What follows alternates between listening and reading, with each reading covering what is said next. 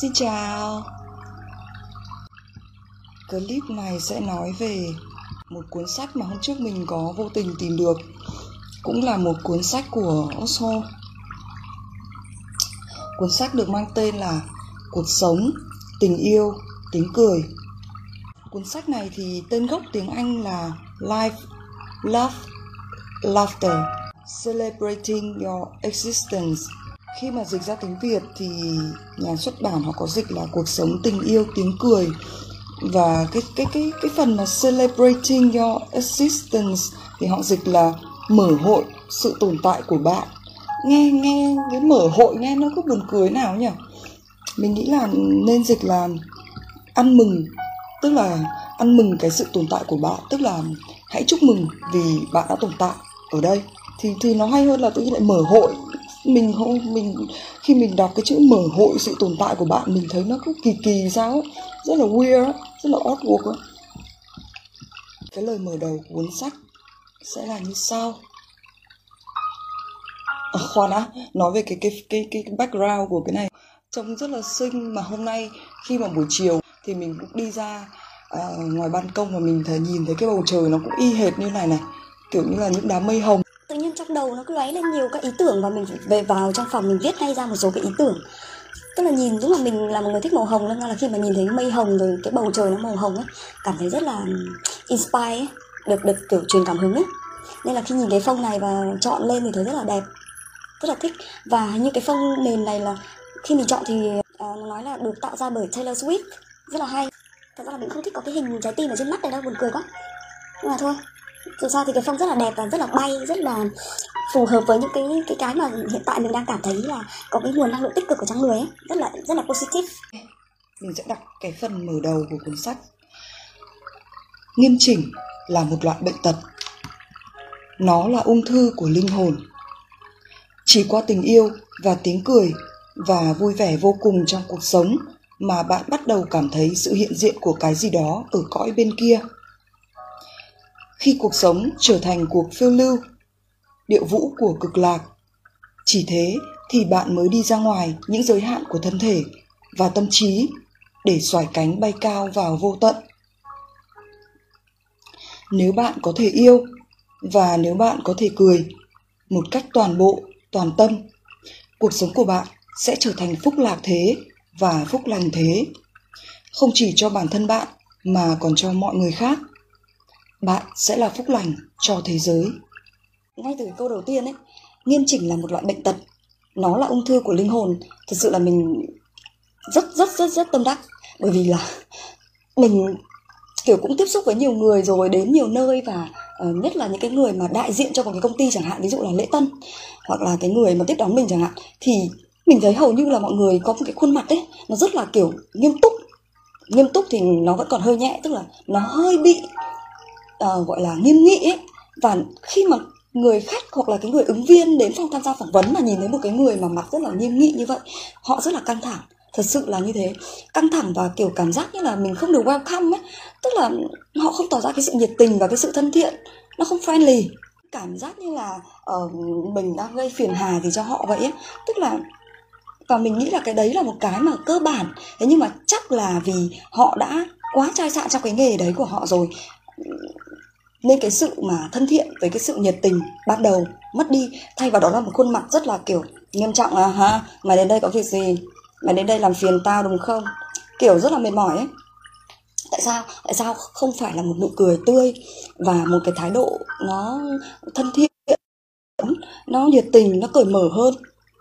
Thì ngay khi mình đọc cái đoạn nghiêm chỉnh là một loại bệnh tật là mình thực sự đồng ý quá đồng ý luôn. Bởi vì như kiểu mọi người bây giờ gặp quá nhiều các cái tình huống rồi những cái con người làm cho mình bị bực bội ấy. Nên là mọi người uh, như là một cái khuôn mặt mọi người sẽ thể hiện ra với cái kiểu là đề phòng tất cả. Uh, kiểu như là một hàng rào bảo vệ ấy. Ok hàng rào bảo vệ của tao đây. Chúng mày đừng làm gì tao nhé tao xù lông ngay ngay. Cái kiểu vậy. Nó rất là uh, rất là mệt mỏi thật sự và không những là chính cái cười đấy cảm thấy là căng thẳng và mà mà người đấy còn truyền cho cái người đối phương cái sự căng thẳng như vậy nữa. Tại sao không cười lên? Tại sao không thoải mái lên? Tại sao cái mặt nó không giãn ra một tí? Ok. Nên là đúng là chỉ qua tình yêu và tiếng cười và sự vui vẻ trong cuộc sống thì bạn mới thoải mái và bạn mới thực sự là enjoy cuộc sống này được. Tiếp theo, cái phần đầu tiên của cuốn sách này, cuộc sống. Cuộc sống trong bản thân nó không có nghĩa. Nó có nghĩa chỉ nếu bạn có thể ca bài ca của vĩnh hằng, nếu bạn có thể tỏa ra hương thơm nào đó của điều thiêng liêng, của tính thượng đế. Nếu bạn có thể trở thành bông sen, bất tử, vô thời gian. Nếu bạn có thể trở thành tình yêu thuần khiết. Nếu bạn có thể làm đẹp sự tồn tại này. Nếu bạn có thể trở thành phúc lành cho sự tồn tại này chỉ thế thì cuộc sống mới có ý nghĩa. Bằng không, nó sẽ là lạc lõng. Nó giống như miếng vải vẽ trống rỗng. Bạn có thể cứ mang nó cả đời mình và bạn có thể chết dưới sức nặng của nó. Nhưng phòng có ích gì? Vẽ cái gì đó lên nó đi chứ. Ý nghĩa phải được tạo ra trong cuộc sống. Ý nghĩa không được cho sẵn. Bạn được cho tự do bạn được cho tính sáng tạo. Bạn được cho cuộc sống. Tất cả những điều được cần tới để tạo ra nghĩa đều được cho. Tất cả chất liệu tinh túy của ý nghĩa đều được cho, nhưng ý nghĩa không được cho. Ý nghĩa phải được bạn tạo ra. Bạn phải trở thành đấng sáng tạo theo quyền riêng của mình. Và khi bạn trở thành đấng sáng tạo theo quyền riêng của mình, bạn tham gia cùng thượng đế bạn trở thành một phần của thượng đế. Trong cái mục uh, trong cái phần đầu tiên của cuốn sách này là phần cuộc sống thì nó sẽ có bốn mục phần đầu tiên. Không bắt đầu không kết thúc.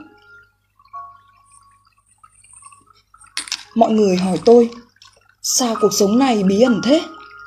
Làm sao tôi biết được đây? Nó là vậy nó đơn giản là sự kiện. Tôi không nói về lý thuyết.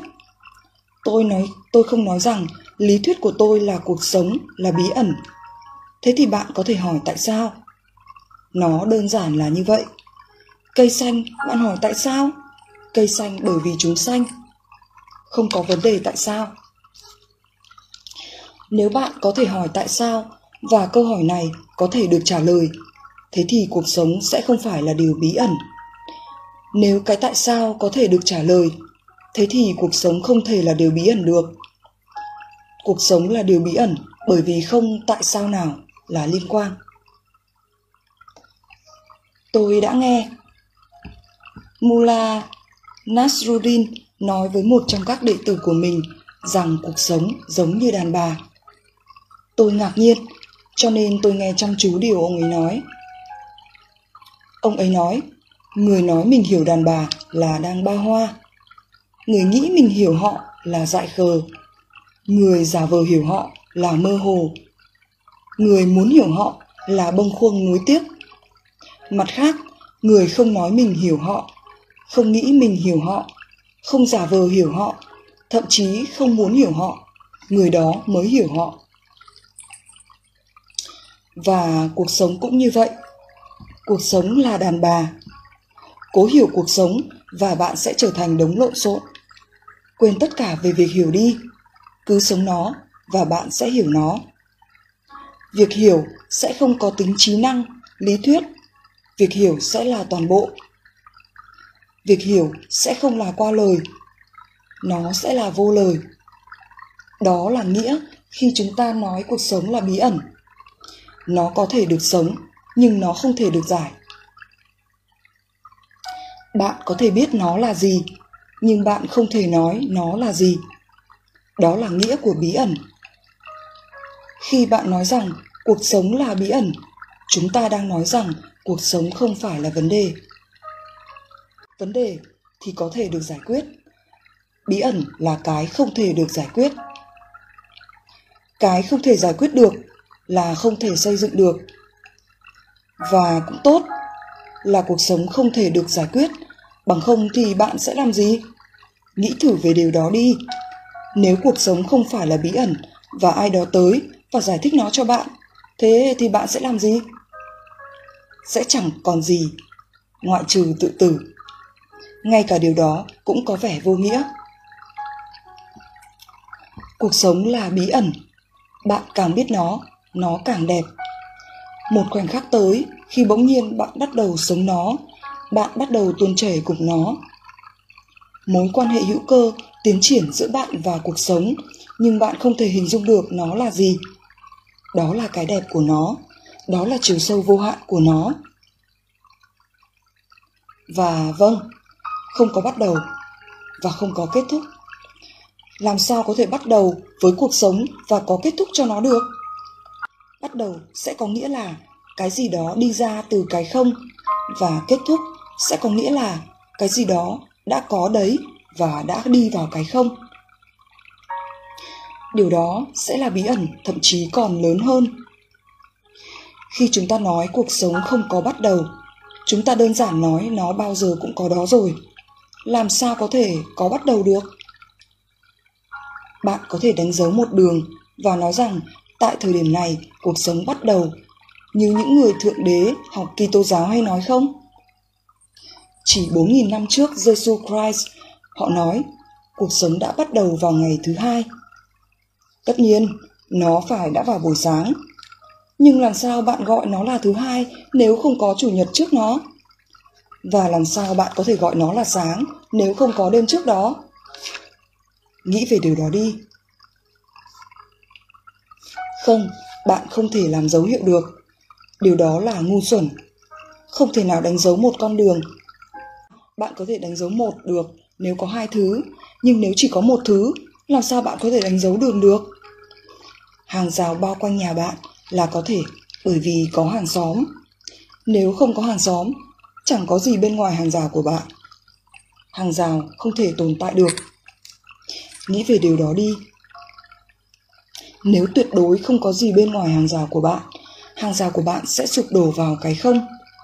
Làm sao nó có thể tồn tại được? Cái gì đó được cần tới bên ngoài hàng rào để giữ nó. Nếu vào thứ hai nào đó cuộc sống bắt đầu, cần có chủ nhật trước nó chứ. Bằng không, thứ hai sẽ sụp đổ, đổ nhào xuống và biến mất. Và theo cùng cách đó, không có khả năng nào của kết thúc cả. Cuộc sống đơn giản hiện hữu. Nó đã từng hiện hữu, nó sẽ hiện hữu. Nó là vĩnh hằng. Và đừng sợ bắt đầu nghĩ về nó. Bằng không, bạn sẽ bỏ lỡ nó. Bởi vì mọi lúc bạn phí thời gian nghĩ nó đơn giản phí hoài dùng thời gian đó dùng không gian đó dùng năng lượng đó để sống nó đoạn này có những cái cái chỗ cũng khó hiểu một phết ông Osho ông ấy muốn nói là cuộc sống không có bắt đầu và cũng không có kết thúc bởi vì là uh, giống như là kiểu mình đánh dấu một con đường ấy thì con đường nó phải có cái đoạn đầu tiên và đoạn cuối cùng đúng không? Thế nhưng mà bạn có biết con đường nó bắt đầu từ cái đoạn nào không? Hay là một con đường rất dài và bạn chỉ biết là ở ừ, từ cái mốc này đến cái mốc kia? Chứ đâu có thể biết là uh, điểm bắt đầu và điểm kết thúc đúng không?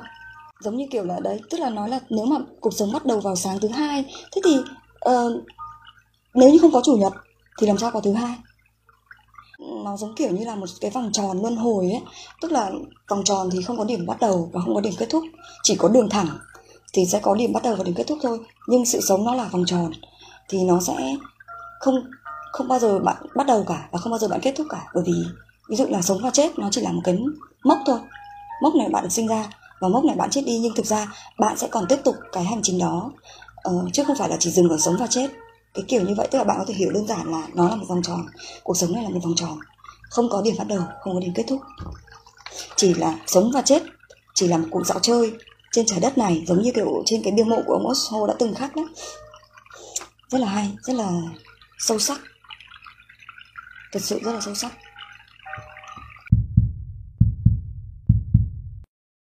Bây giờ tạm thời là tạm biệt nha. Bye bye.